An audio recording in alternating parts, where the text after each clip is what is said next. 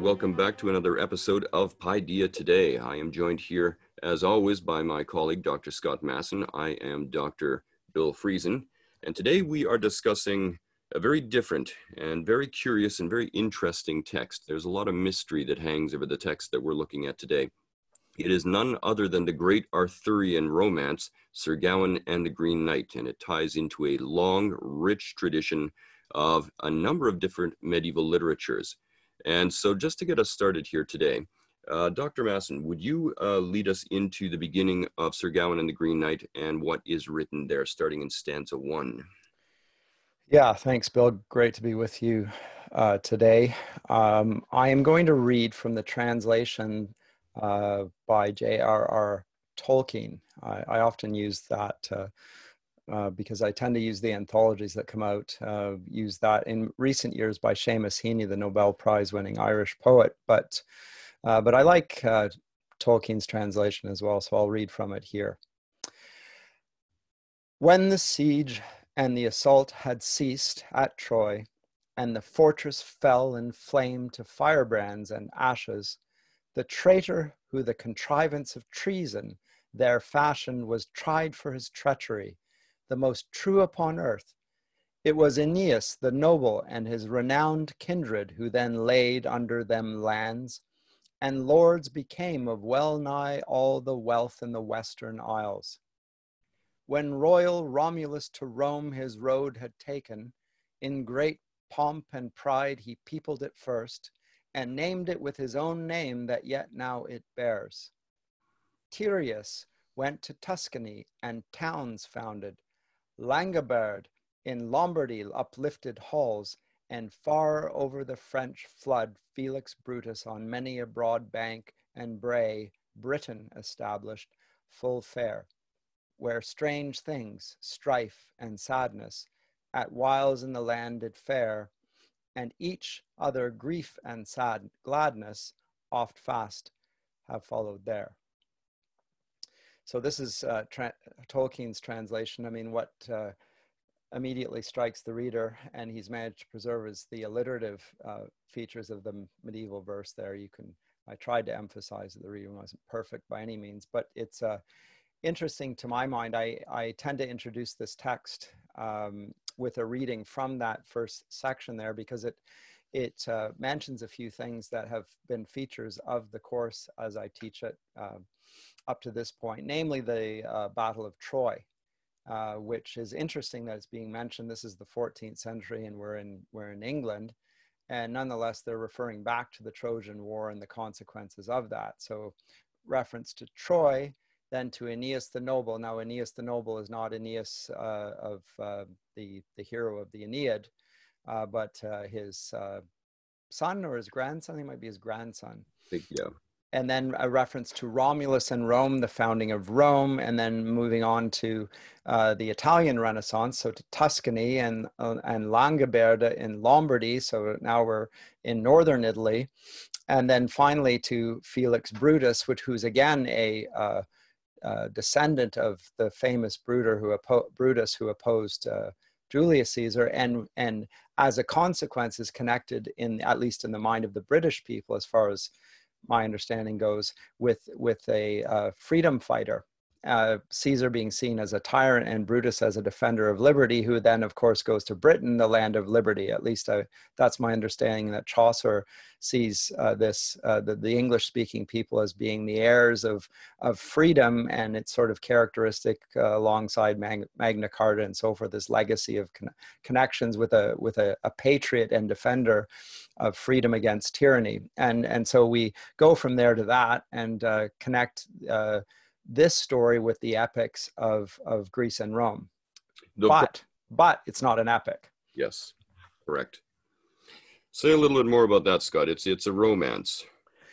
Yes, you said that it was a romance, and it in some ways when when you read it and and you will read it uh, we will read it at least in some detail here um, there are features about it that do seem rather similar. Um, there are obvious differences, though. One of them being that uh, there is no muse being invoked here. Um, secondly, there's no descent into an underworld. There's no council of the gods. The uh, tale that's told is not encyclopedic. It doesn't en- encompass all known knowledge per se. It's the purpose of this is not didactic primarily. Um, it's not uh, telling the whole or the most significant portion of a hero's life, even. It's telling one episode, and it's one episode of an individual who's a part of a larger collective. In this case, King Arthur's court. It's just one of his knights, even if it's uh, his best knights or Gawain. Um, but all of these things, and but it does, like the epic, have supernatural character. So there are some points of similarity, but obvious points of difference there. So it, it it's a it's a marvelous adventure with the chivalric knight errant. He has heroic quality. He's on a quest, and the quest is uh, is an important one. Uh, strong emphasis on the courtly love tradition and so forth. But I think you wanted to say something about courtly love, did you not, Bill? Yeah, there's um, there's a lot to say here. There's a lot of background context, and so I'm just going to basically brush over the the surface layers of a lot of these things. And there there are three major concepts we need to lay out at the front end in order to really appreciate what's happening happening in this text. Uh, one of these, as you say, is, is this concept of courtly love. This is a concept which rises up to a large extent. Um, in southern France, in Provençal, and places like this, um, largely under the guidance, though not the direct manipulation, by the very famous Eleanor of Aquitaine, um, who also presided over the rise of troubadour poetry and things like this. And essentially, what courtly love is, as it evolves into this thing, which is kind of full blooded by the time we get into the High Middle Ages, is this notion, uh, it's a very different notion of love than we've discussed so far. We've been talking about the love uh, between retainers and thanes and things like that and uh, and so forth. But this is a first of all, and a lot of this stuff we now take for granted because courtly love gives us many of our templates for how we think about love in the modern world and in modern art. Um, it's love primarily of a man for a woman. To us, that seems like uh, uh something quite obvious. Um, but the love that's oftentimes celebrated in ancient and early medieval literatures is that love of friendship, is that love of loyalty. It's the love between retainers and leaders and what have you. Um, this is a very different love. So here we shift primarily to foregrounding the love of a man for a woman. But then there's a bunch of things that come along with that. Um, rules. And the rules are relatively clearly mapped out here. Remember, the, the high medieval mind loves rules even more than the early medieval mind. And so they literally write the handbook. I believe it's Andreas Capellanus has written the handbook during the Middle Ages on what courtly love is supposed to look like. And I'm only going to map out a few things here. You can look him up online. His his text, uh, I believe it's called the Book of the Court. You know, that's Castiglione. That's later. In any event, uh, Andreas Capellanus. Um, so rule number one, of course, it's a love of a, of, of a man for a woman, but the woman typically in these texts has to be socially superior to the man who is in love with her. He is a social inferior who loves a social superior uh, within the, the, the social hierarchy. So that's rule number one. You might ask yourself, you know, why is it that nowadays we have all these sort of trashy love songs out there where you've got some uh, girl from the good part of town who falls in love with the boy from the wrong side of the tracks and stuff like this? Lady in the Tramp. Yes, sure. I hadn't thought of that one. Um, but you're absolutely on the mark. Why do we always tell that same sort of love arc narrative? Well, it starts with courtly love. That's why. Second of all, um, it is unrequited. She doesn't love him back. The uh, courtier who loves the woman runs around through most of the text, um, uh, sighing and pining, and she gives him the cold shoulder. She is aloof from him for most of the text. There are a few medieval texts that actually take that um, expectation, that preconception, and actually play with it for artistic effect.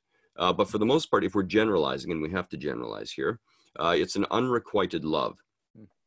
Third thing, it produces something that you and I, I think, have already talked about in other iterations, but now we have to talk about it head on this notion of love melancholy. Melancholy belongs to one of the four humors, and we can talk about the four humors later on and stuff like this. Uh, but this unrequited love produces love melancholy in the lover for uh, for his beloved. Um, and this means that he can't sleep. It uh, conduces to insomnia. It uh, takes away your appetite. It gives you a wan, pale pallor. Um, you tend to dress in black a lot.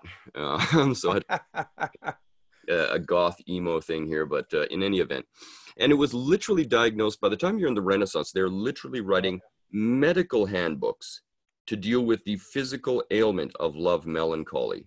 Uh, read Sir Richard Burton's Anatomy of Melancholy. That's the one. That is it. It's back there on my bookshelf behind me. Um, don't read it. Colossal.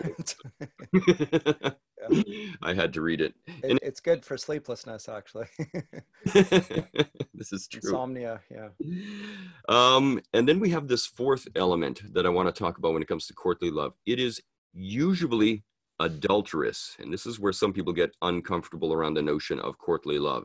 Uh, the most famous adulterous courtly love affair, which is requited, uh, is actually between none other than Sir Lancelot and Queen Guinevere, the wife of King Arthur, of course. Mm-hmm. Um, and that narrative of their adulterous love affair within the dynamics of courtly love is one of the most involved, complex, and at times controversial courtly love affairs in all of medieval literature and more specifically in Arthurian literature.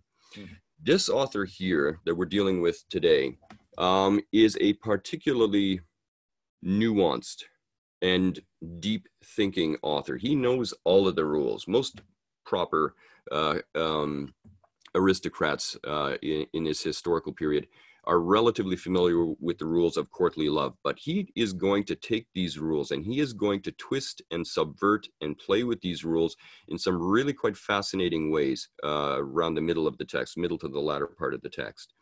Uh, so we need to have all these rules in mind when we get there because the author is messing with us using these rules. So this is one of the things we need to, to, to have in mind when we read this. Um, the second thing that you talked about, uh, just what that you mentioned, um, was chivalry. What mm-hmm. is chivalry? Uh, and the answer to that is probably several lifetimes long. Um, so again, I'm going to be shockingly crude, brief, and uh, surface about it, if I may sure. phrase it that way. Surely not. Um, there arises at the beginning of the High Middle Ages, which I usually place around 1050 AD, um, a peace movement the Pax movement. Um, this is a Christian movement. It uh, is driven forward by certain bishops and monks. Um, there are a lot of key players in the peace movement. What the church realized as it was in the process of Christianization, uh, it really had a chance at the beginning of the High Middle Ages to sit down and think about exactly what that meant. Um, and they realized, uh, many church leaders realized that what Christianity in Europe had inherited was a war culture. Hmm. And you, it, this culture could not operate, could not function in many senses without conflict and warfare. So if you can't eliminate warfare, what are you going to do about it? Um, and there begins a gradual process, oftentimes extremely organic and slow, whereby warfare is not just civilized, because I've heard it described like that by a number of professors, uh, but actually Christianized. How do you Christianize violence. Um, can that even be done? Is that even a proposition that is viable? Um, and so I think uh, one of the things that a lot of people lose sight of when it comes to the dynamics and rules of chivalry uh, is the fact that there's a deep Christian engine driving a lot of it. Uh, this is not just a, an urge to be genteel. This is not just an urge to be courtly. And you're going to talk about courtliness, I understand, in just a little bit here. So we'll come back and maybe pick up some threads uh, at that point. Uh, but there's a deep Christian impulse that informs the dynamics of chivalry. Uh, and if we lose sight of that, we kind of lose sight of where this is rising from. Um, so these are not mere rules of treating your uh, your enemies and your, your friends fairly um, uh, and, and, whatnot. There is rather a Christian impulse behind it, and there's uh, oftentimes seemingly the assumption of some kind of refining sense on the individual that operates through chivalry that has a Christian impulse at the core of it.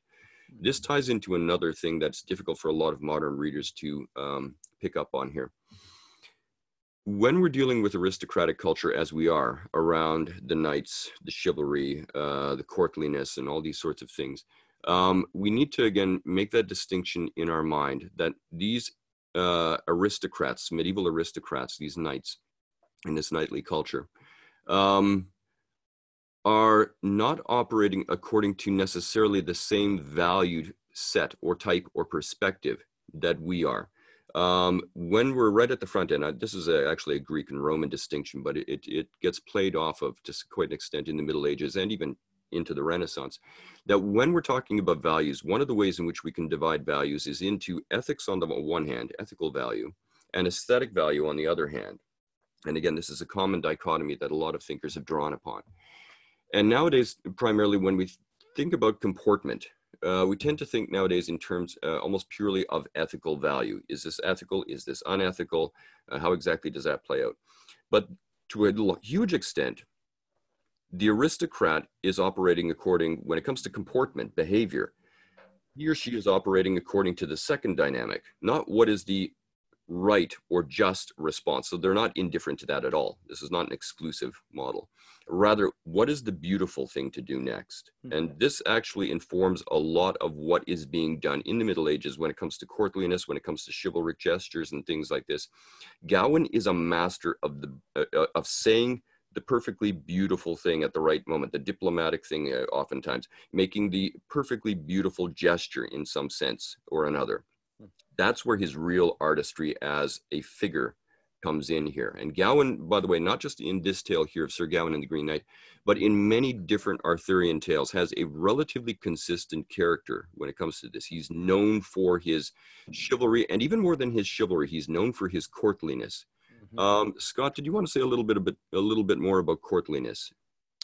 Well, it struck me while you were saying that there's this uh, famous uh, don't know if it's a proverb, um, manners maketh man. Uh, and uh, Gawain is the representation of ideal manhood in the sense that his manners uh, yeah. are perfect in every sense, uh, are said to be perfect. And he seems to be representing a high ideal on that front throughout Sir Gawain and the Green Knight.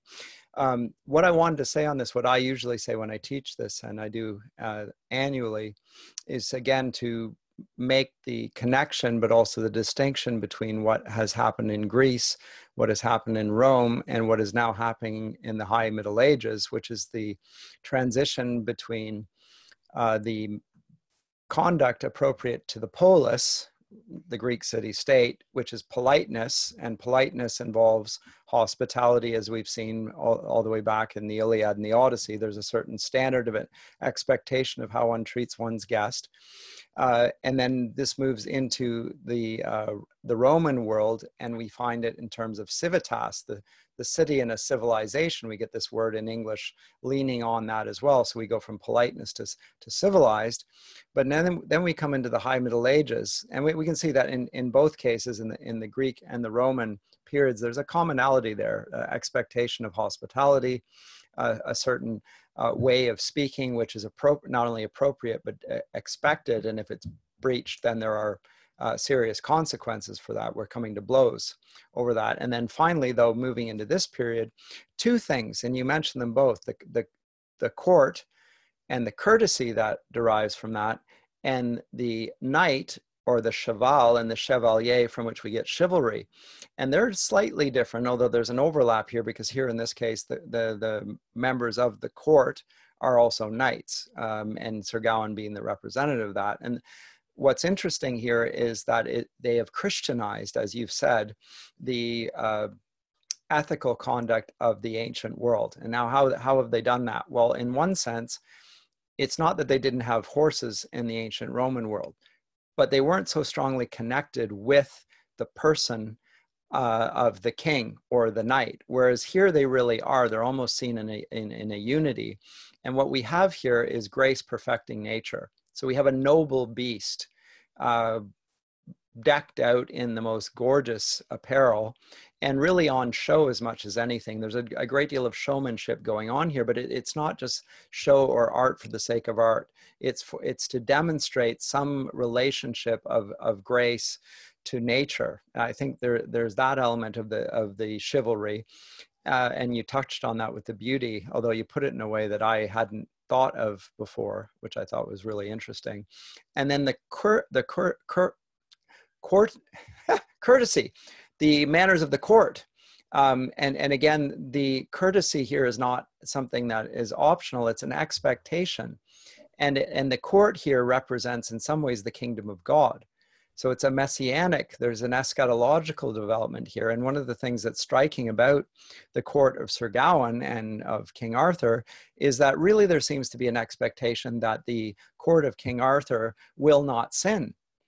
It's not only that they will demonstrate virtue, it's that they, they have banished sin from their midst by virtue of the fact that they are Christians. So it's a very strong claim to the power of the gospel to transform lives. And in some ways, there is no allowance for uh, failure and sin in this kingdom. So it's a, it's it is an idealized, uh, in some ways, eschatological vision, and I just find that very powerful and interesting. And it's very different than what we saw in in Rome or in Greece, for that matter.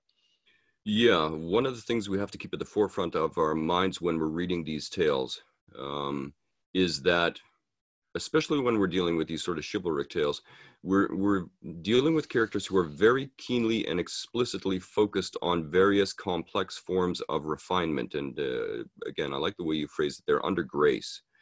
Um, there is, of course, a worm gnawing at the heart of Arthur's court, and that, of course, is that adultery between his best uh, best knight Lancelot mm. and his queen. Um, and uh, we're not going to talk about it. Um, in fact, we're not even going to address it, which is a shame, but we have to limit what we talk about with these podcasts. But Malory's Morte d'Arthur, which is probably the most replete and famous collection of Arthurian tales, uh, explores this in tremendous detail, uh, very mm-hmm. dramatically, very strikingly. Um, and this is uh, this is one of the things that runs through the heart of this perfect court, which is in point of fact not perfect. Mm. And uh, this author here uh, of Sir Gawain and the Green Knight also is keenly on the watch for subtle forms of imperfection that undermine the refinement. And then we have a remodeling of how Gawain thinks of refinement by the end of the tale, which is, is really quite fascinating. You mentioned the knights, which, of course, again, you, you started by reading uh, that uh, section, which is connecting first the Trojans to the Romans and then the Romans to the English, or actually, we mustn't call them English. These are British. They'd probably the take... British, yes, they would take exception for sure. Exactly. Um, and so this is one of the one of the traditions which gets borrowed, but then turned very much into their own thing. This this tradition of the equites, um, the, the, the ruling class of the Romans. And uh, if you're a ruler of uh, the Romans, you can afford things, uh, luxurious things uh, to take into battle with you, like horses and stuff like that. You can be mounted. Um, and this is very much at the practical level, one of the things informing chivalry and the notion of the knight. The knight is somebody who can afford the horse, the armor, the leisure time to the retainers. Yeah. Yes. Um, your average person cannot afford these sorts of things. They have to be doing other stuff out there.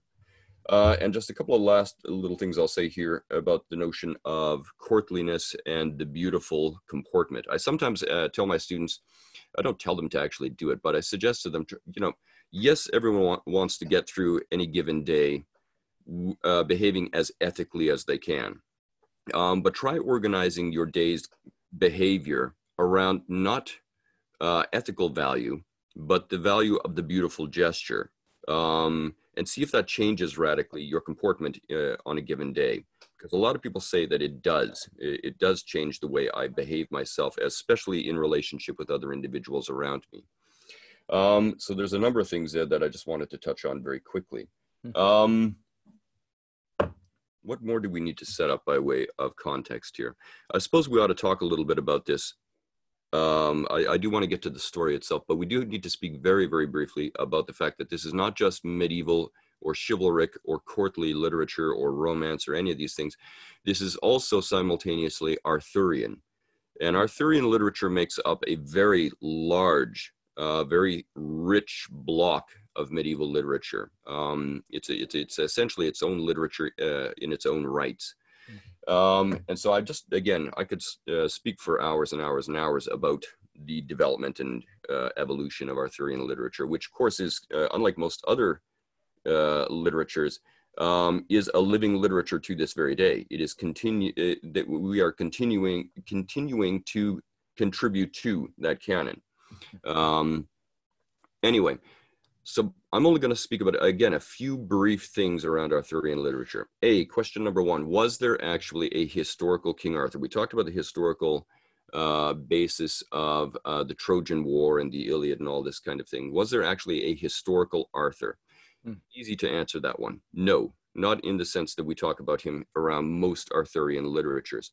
The first mention of anybody who may or may not have been the historical seed or grain of sand, if we want to speak in terms of a pearl or something, uh, who gave rise to Arthur and the Arthurian tradition, is uh, mentioned by a writer called Gildas. Gildas is a Romano British priest who was very, very angry. Um, As you would be if you were a Romano British priest. yes, one is.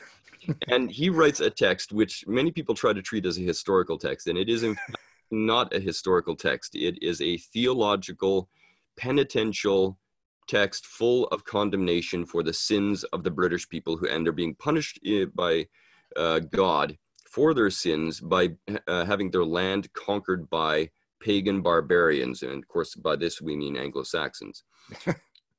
Gildas itself uh, is uh, writes essentially a screed uh, against the British people, uh, saying, "You have it coming. You're such a bunch of awful, sinful, etc., etc., etc." luckily, we got a bit of a break by God's grace uh, because uh, along came a leader who was a bit of a holdover from the Romans, um, this one Ambrosius Aurelianus, if you want the name, who uh, who unified the very ununified British against this invading force, and in a series of twelve cataclysmic battles, for the time being, defeated and stopped the on uh, the onrush of the Anglo-Saxon invaders. And then Gildas is writing in a time of comparative peace in which the British are sinking back into sin again. Ergo, he has to write his text. And the text is it's translated by John Morris. I've got a copy of it here. It's not the kind of thing you easily find. Um, so it's, it's relatively uh, rare, but it is the earliest text to speak about anything Arthurian. But you might say, Dr. Friesen, uh, uh, Ambrosius Aurelianus is not Arthur. Quite right.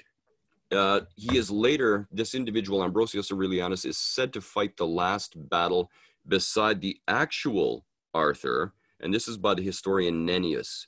And then this gets picked up and uh, expanded upon. By the way, I've got a screen share here uh, with the podcast. You won't be able to see it, but uh, I'll quickly dive into it in case you're watching this on YouTube. Uh, over here, not of that, but instead of, there we are.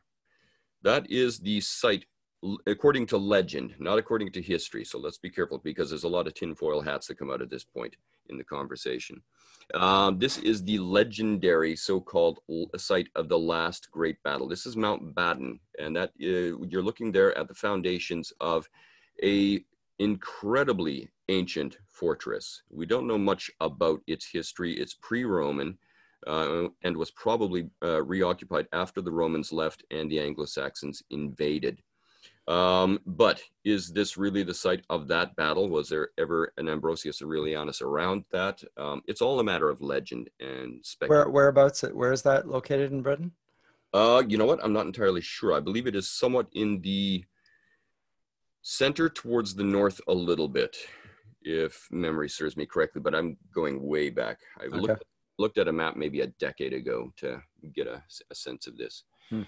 Um, in any event, uh, so historians begin to work off of this. Bede works off of this. Nennius works off of this. Very famously, Geoffrey of Monmouth um, uh, writes a great deal of quote unquote history about um, Arthur and his legend and all this kind of stuff that stretches into the background, but it's all very confused. Um, and Geoffrey just openly lies in order to serve his narrative purposes and to flatter his patrons and stuff like this. And Geoffrey is probably the most famous historian of the Middle Ages to deal with the legend of Arthur, or Arthur, Arthur, sorry, Freudian slip there. And Arthur. he's lying. Yeah, I don't call him Geoffrey of Monmouth. I call him Geoffrey the liar. Um, he just and you can demonstrate actually that he was just making stuff up off the top of his head to uh, to suit his uh, convenience. But he is nevertheless the most famous quote unquote historian to treat this legend, the legend mm-hmm. of Arthur. You also have a, another strand of literature which carries the legends of Arthur into the High Middle Ages, where we encounter him with Sir Gawain and the Green Knight, and that these are uh, what we call the Welsh sources, Welsh folk tales for the most part, um, and they're collected here and there, and they give us a very different, very Celtic, barbaric image of the early Arthur. Uh, very, very strange. And that Arthur doesn't match up at all with the very chivalric, courtly Arthur that we encounter in the High Middle Ages. He is a very different uh, uh, creature. He is a Celtic barbarian war leader uh, of very savage and crude sensibilities in, at many turn. Um, so, um, and Gawain is back there from that uh, that uh, strand as well. Many of the, the, the more famous figures in the Arthurian um, universe, you might say. So that's the second source. So yeah, so there's two divergent textual sources leading into the Middle Ages that give us the legend of Arthur. On the one hand, we have the historical sources, historical in quotation marks, and on the other hand, we have the literary and folktale sources which bring uh, Arthur to us. And these two fuse together in the High Middle Ages and give us the Arthur that we know, particularly in pop culture and stuff like that nowadays. Okay, well, this, uh, this is news to me. And it's devastating to know that there is no King Arthur. I thought this was still a disputed matter. You seem pretty clear about this. I'm, I'm reasonably confident that no, there is no Arthur. There's actually a fascinating re- backhanded reference to him in one of the oldest Celtic pieces of poetry that survived to us, the Gododdin. I'm probably massacring the pronunciation there. Sorry, the Gododdin. I was uh, massacring the pronunciation, whereby it mentions a certain Celtic hero fighting against the Anglo-Saxons. This is a uh, 8th century poem. Um, and he is slaughtering Anglo-Saxons left, right, and center as one, uh, as a hero is supposed to do. Um, and it says he slew many men on the battlefield. He was terrifying that day, but he was no Arthur. Uh, so uh, immediately you have to sort of stop and think, okay, look, this, this Arthur figure is quite prevalent uh, all across the sources, not just historical. People are talking about this King Arthur around hearths in the Dark Ages, in the early Middle Ages, before we get to the version that we inherit here with Sir Gawain and the Green Knight. So, what's the explanation for the invention of an Arthur then? I mean, this is the opposite of a euhemerism. It's a it's yeah. the invention of a figure historically. Yeah, essentially, it's it's his uh, apotheosis, his his translation, if you will, into this saint-like, godlike figure. Which, by the way, falls at the end of the medieval period. Arthur is a bad king in most of the tales by the end of the medieval period. That's typically how he's shown. So he goes up and then he drops. Um, and when I'm teaching Sir Gawain and the Green Knight, actually, I treat this particular point as it's good that you raised it here uh, quite extensively. Again, we don't have time to do that today, sadly. But I will say this the legend of Arthur begins in the early Middle Ages, the Dark Ages, when the Romano British have lost their civilization. They are a people scattered to the four winds. Um, their cities are lying in ruins. Their culture is in tatters. Their art is uh, uh, only whispered, dimly remembered rumors around campfires and what have you. At certain points, Bede and Gildas uh, and other historians tell us about uh, the uh, Romano British living like animals in forests and caves and hiding where they could. So the attraction of a sort of messianic figure, and that is the language oftentimes is used around the early Arthur. The attraction of a messianic figure like Arthur, who will unite the people again and rally them against the darkness, uh, the darkness of not just barbarism, but also, of course, the actual invaders, um, is enormously attractive. It's also a legend which can operate as a solace, as a, uh, as a balm to the wounded pride of the, this Celtic people uh, the bottom line is they were being defeated consistently on the battlefield. And anytime they don't get defeated, anytime they actually do uh, win the victory, uh, this is a wonderful but rare moment. And the person who led them to the greatest series of victories was this legendary Arthur. Okay. And of course, uh, some people might sneeringly say, well, yes, uh, but Arthur is just essentially British propaganda, so they don't feel quite so bad about getting defeated again and again and losing all their civilization and culture maybe maybe not. I'll let them debate that on on their own time. Um, but yeah arthur comes in very much and gets his start as a savior figure uh, who's going to bind the celtic pe- the, the british people back together again. Um, when we find his uh, the, the, folk roots of his legends obviously start uh, as far as we can trace them um, in wales and cornwall as you mm expect. This is yes. where the people, eh, where the British people have been driven ultimately by the invading Anglo-Saxons. Uh, Land's End, yeah.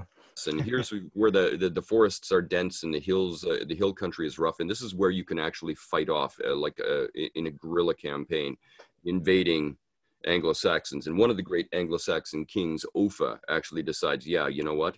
Uh, we don't really want this Wales section anyway. I'm just going to build a giant palisade here. Offa, they call it. And uh, there it is. It's, I think, 60 some odd miles long where he just says, okay, that's the limit. And we don't want that part over there. Um, so, but then you have to also understand that with the invasion of the Normans, we have this French slash uh, this French sensibility come back in, which is being influenced in turn by some of the culture of Brittany and what have you. So that comes in and fuses, and you see this growth in England proper of Arthur and his legend as we know it today. People get very excited about that. Um, you saw how they were trying to invest themselves in Trojan and Roman traditions. And Arthur gives them another strand by which to move into this. One of the things I want to uh, stress here, both with Arthurian. Um, this this poet is not rooted in London. He's West Midlands, right? A very different and challenging dialect. This is not the easiest poem to read in medieval English. It doesn't. When one reads it, it's not like reading Chaucer. No, it's. Um, I, I think my Middle English is pretty good, if I dare say so myself. But uh, I find reading and translating the original uh, very challenging. Uh, this is not easy. This is a, a dialect. I can't remember if it's out of Kent or someplace like that. But it's the dialect also. This is another point that's very worth. Uh, no, it's it's West Midlands, so it's west, west Mid- of Birmingham. Yeah. Um, is that this is not just a urban aristocrat who write, writes this. This is a rural nobleman. This mm. is who lives out there in that nature that we see to some extent in the hunts and in the travels of Gawain and what have you. This is somebody who has firsthand knowledge of this, and we'll talk about this later. No doubt. Well, you can see it in the landscape he describes. It's up to the Wirral and so forth in Liverpool area, right? Up up North Wales, Anglesey mentions all these landmarks and. That's right. Um, but the, the point I want to uh, make about um, all the in Arthurian influences coming into this tale here is that when you're thinking about Arthurian literature in general, and Sir Gawain and the Green Knight in particular, we have to realize that this is like a tapestry. It is densely woven from a, a, vast, vast number of different threads which come together in fascinating ways and get coordinated by uh, the writers of Arthurian literature and this poet here in particular. And so we mustn't skim over a lot of the details. Uh, the, a lot of the details here uh, lock into one another in very elegant and meaningful ways. It's, it's, you have to see the whole as well as the particulars when reading Sir Gawain and the Green Knight. Okay. Is there anything else we want to say? I think we're going to do another part to this because we, uh, we've already gone on at a fair uh, we length here uh, without actually dipping into the poem proper. Do we want to say anything about the, I mean, the, the meter, the rhythm of the poem at all? I mentioned the alliteration. Is there anything else? I, mean, the bob and wheel, anything? Should we say something about that? Can you say want to something briefly? Yeah, I don't want to get too far into the. I mean, this is uh, this is mechanical stuff. Yeah, it's uh, Sir Gawain and the Green Knight. The story is part of what is known as the alliterative revival um, in medieval England. Um, and you might think of this. We didn't really talk about this in Beowulf, but it, it apes in certain ways the form of poetry as we encountered it with Beowulf. That is to say, you've got two stressed syllables in the first half, two stressed syllables in the second half. Oftentimes, but not always, do they alliterate. We see in Anglo-Saxon poetry, um, the adherence to alliterative patterns is very strict, whereas here it is very, very loose. We also see something we don't see in uh, Old English poetry, which is uh, a lot of end rhyme. Um, the Anglo-Saxons considered that crude. It is not considered crude uh, in this period here. Um, we have as you mentioned, the bob and wheel, um, which needs to be mentioned. Uh, we've got usually the bob is, if memory serves me correctly, a two uh, two syllable, two stress syllable chunk, and then you've got the the following, which is involves three stress syllables, but again, they they don't adhere to that. The thing that's important about the bob and wheel is that many people, and this is controversial again, so don't take this as uh, authoritative. Um, many people see the bob and wheel as commenting back upon the stanza which has gone before. Um, or enriching it or elaborating upon it, but it's always in conversation with the stanza which went before. So I don't know if that helps people read uh, Sir Gawain and the Green Knight or if that hinders, um, but that's the going theory out there. We should also mention just very briefly, it is a, as with the Commedia, it's very carefully um, subdivided. It has 101 stanzas divided into four things called fits, F-I-T-T-S, uh, which is unusual. Um, but the arrangement of the stanzas, the elements that go into the stanzas, um, uh, and how they play off of one another uh, is extremely important to understanding the text. Amongst other things, this poet is obsessed with uh, medieval aesthetics.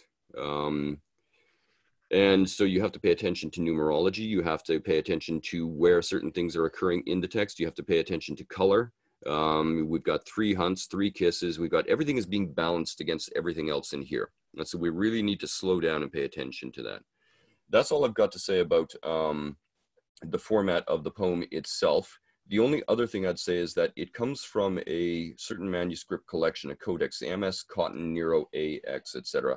But yes. important about that is that there are three other poems in there. Yes, and they're important and good ones at that. Yes, they are. Uh, probably the other most famous poem in that collection is Pearl, or the Pearl poem as it's sometimes known, um, which is an intensely theological, not to mention intensely painful uh, poem. It's about a father's loss of his daughter. Daughter, anyone, yeah. yeah. Anyone who cavalierly says that medievals and Renaissance people, because of high mortality rates, uh, were uh, indifferent to the death of children ought to read the Pearl.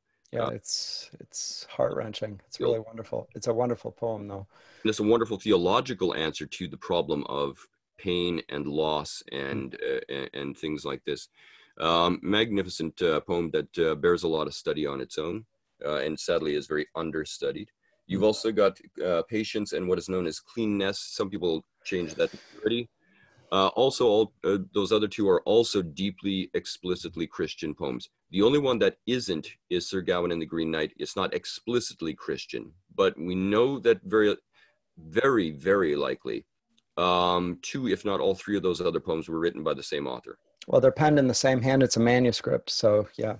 So same scribe, same uh, author. Um, Although the scribe is not the author, one thinks, right? No, no, no. You can't. You can't conflate those two.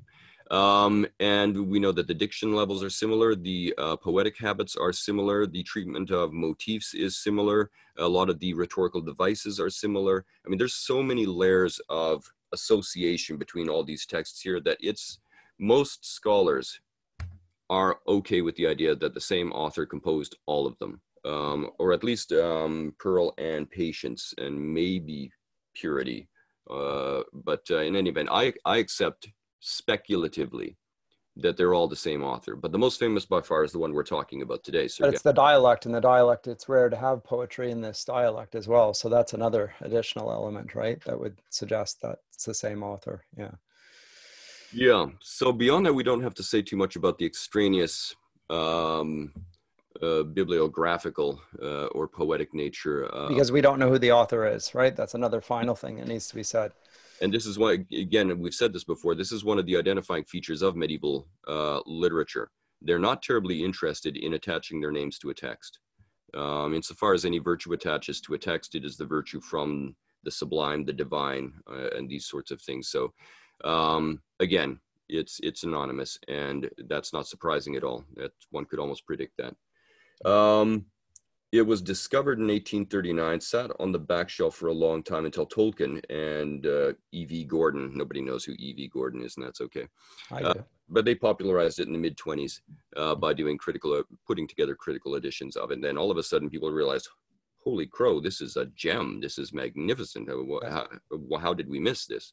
So since then, it uh, the tale itself has never looked back in terms of readership and uh, scholarly treatment nowadays.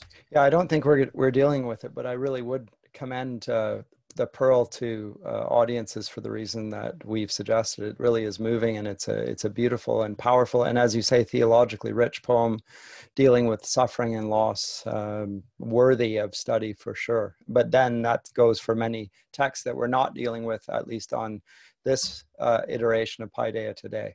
Yeah, it's um, it's a bit unfortunate. The, the we know a few things about uh, the author, very little. As we said, he's he's a rural nobleman. Uh, that's usually something asserted because of his uh, uh intimate knowledge, as you've already mentioned here, of uh, of these parts of England. also, the hunting scenes are far more detailed and pragmatic in places than they need to be. And this is somebody who actually got in there and did hunting. Hunting, by the way, is an aristocratic, a distinctly aristocratic undertaking in the High Middle Ages. That very much so. Yeah. Here, we'll talk about that later as well. another couple of very strange things here. This is an erudite, an enormously erudite writer. Uh, we know this from a number of things. He makes a lot of references to learned sources. You uh, wouldn't imagine that living out in his castle in the middle of nowhere, uh, he would have access to these, but clearly he, he, uh, had been educated on a lot of these fronts. Um, we also know that he uses a large number of French loanwords in places. Um, seems to have understood French at quite an elevated level, but he uses the French loanwords it, very strategically. They're not random, they're not scattered. They tend to be in courtly scenes when he's dealing with courtly sort of operations and things like this, and then they're gone again. So he knows when to use them and when to drop them. And the last thing, which is kind of interesting about the language of this poet, is that there are a large number of Scandinavian loanwords in here. Um, this is completely anomalous. We, we really don't know why but uh, there they are, and they constitute uh, in places a fair percentage of the language that we're looking at. Hmm. Um, and again, he uses them, them, only in strategic spots, and then he drops them again. So he's not just uh, using them at random. Hmm. So we have that. Date, usually for composition, we say is somewhere between about 1375 and 1425, if anybody cares. Chaucer's age. Yes, yes, very much sure. Right in Chaucer's wheelhouse, but very different literature than what Chaucer is writing, of course. So, shall we leave it off there for this episode and pick it up next time? And we'll get into the machinery of the poem properly, the four fits. And uh, if you're following along with us, by all means, read it. And I think you're you'll take great delight in it. It's a it's a roaring tale and great great delight. Um, and follow Sir Gawain on his quest to. Uh, yeah there's like I said, there's a lot going on in here, very rich tale, but something that also catches people off guard is the quiet humor that often. Oh yes, it's funny. It's really funny. The the the, the poet is not just he, he has things that he is treating very seriously with the utmost gravity but then oftentimes he will flip around and where it seems appropriate you, you almost catch the author winking at you. You do yeah. a lot of subtle irony and what have you in here. This is a this is a, a, very not just an erudite writer this is a very clever oh, writer. oh it's ma- it's masterful. The depiction is is exceptional really. You can actually see sir gawain when he encounters the lady. You can see the, them in front of you and you can almost see their faces looking at one another it's so well done yeah. yeah and you will see this right with the opening scene, which we'll start with next time, which is uh, the bizarre entry of the Green Knight and his weird, weird proposal for entertainment, and, uh, and the court just staring at each other in. yeah. But to pack all that humor uh, next podcast. All right. Well, I'm Scott Masson with Paideia today with my colleague, Dr. Bill Friesen. We shall see you next time. Take care, everyone.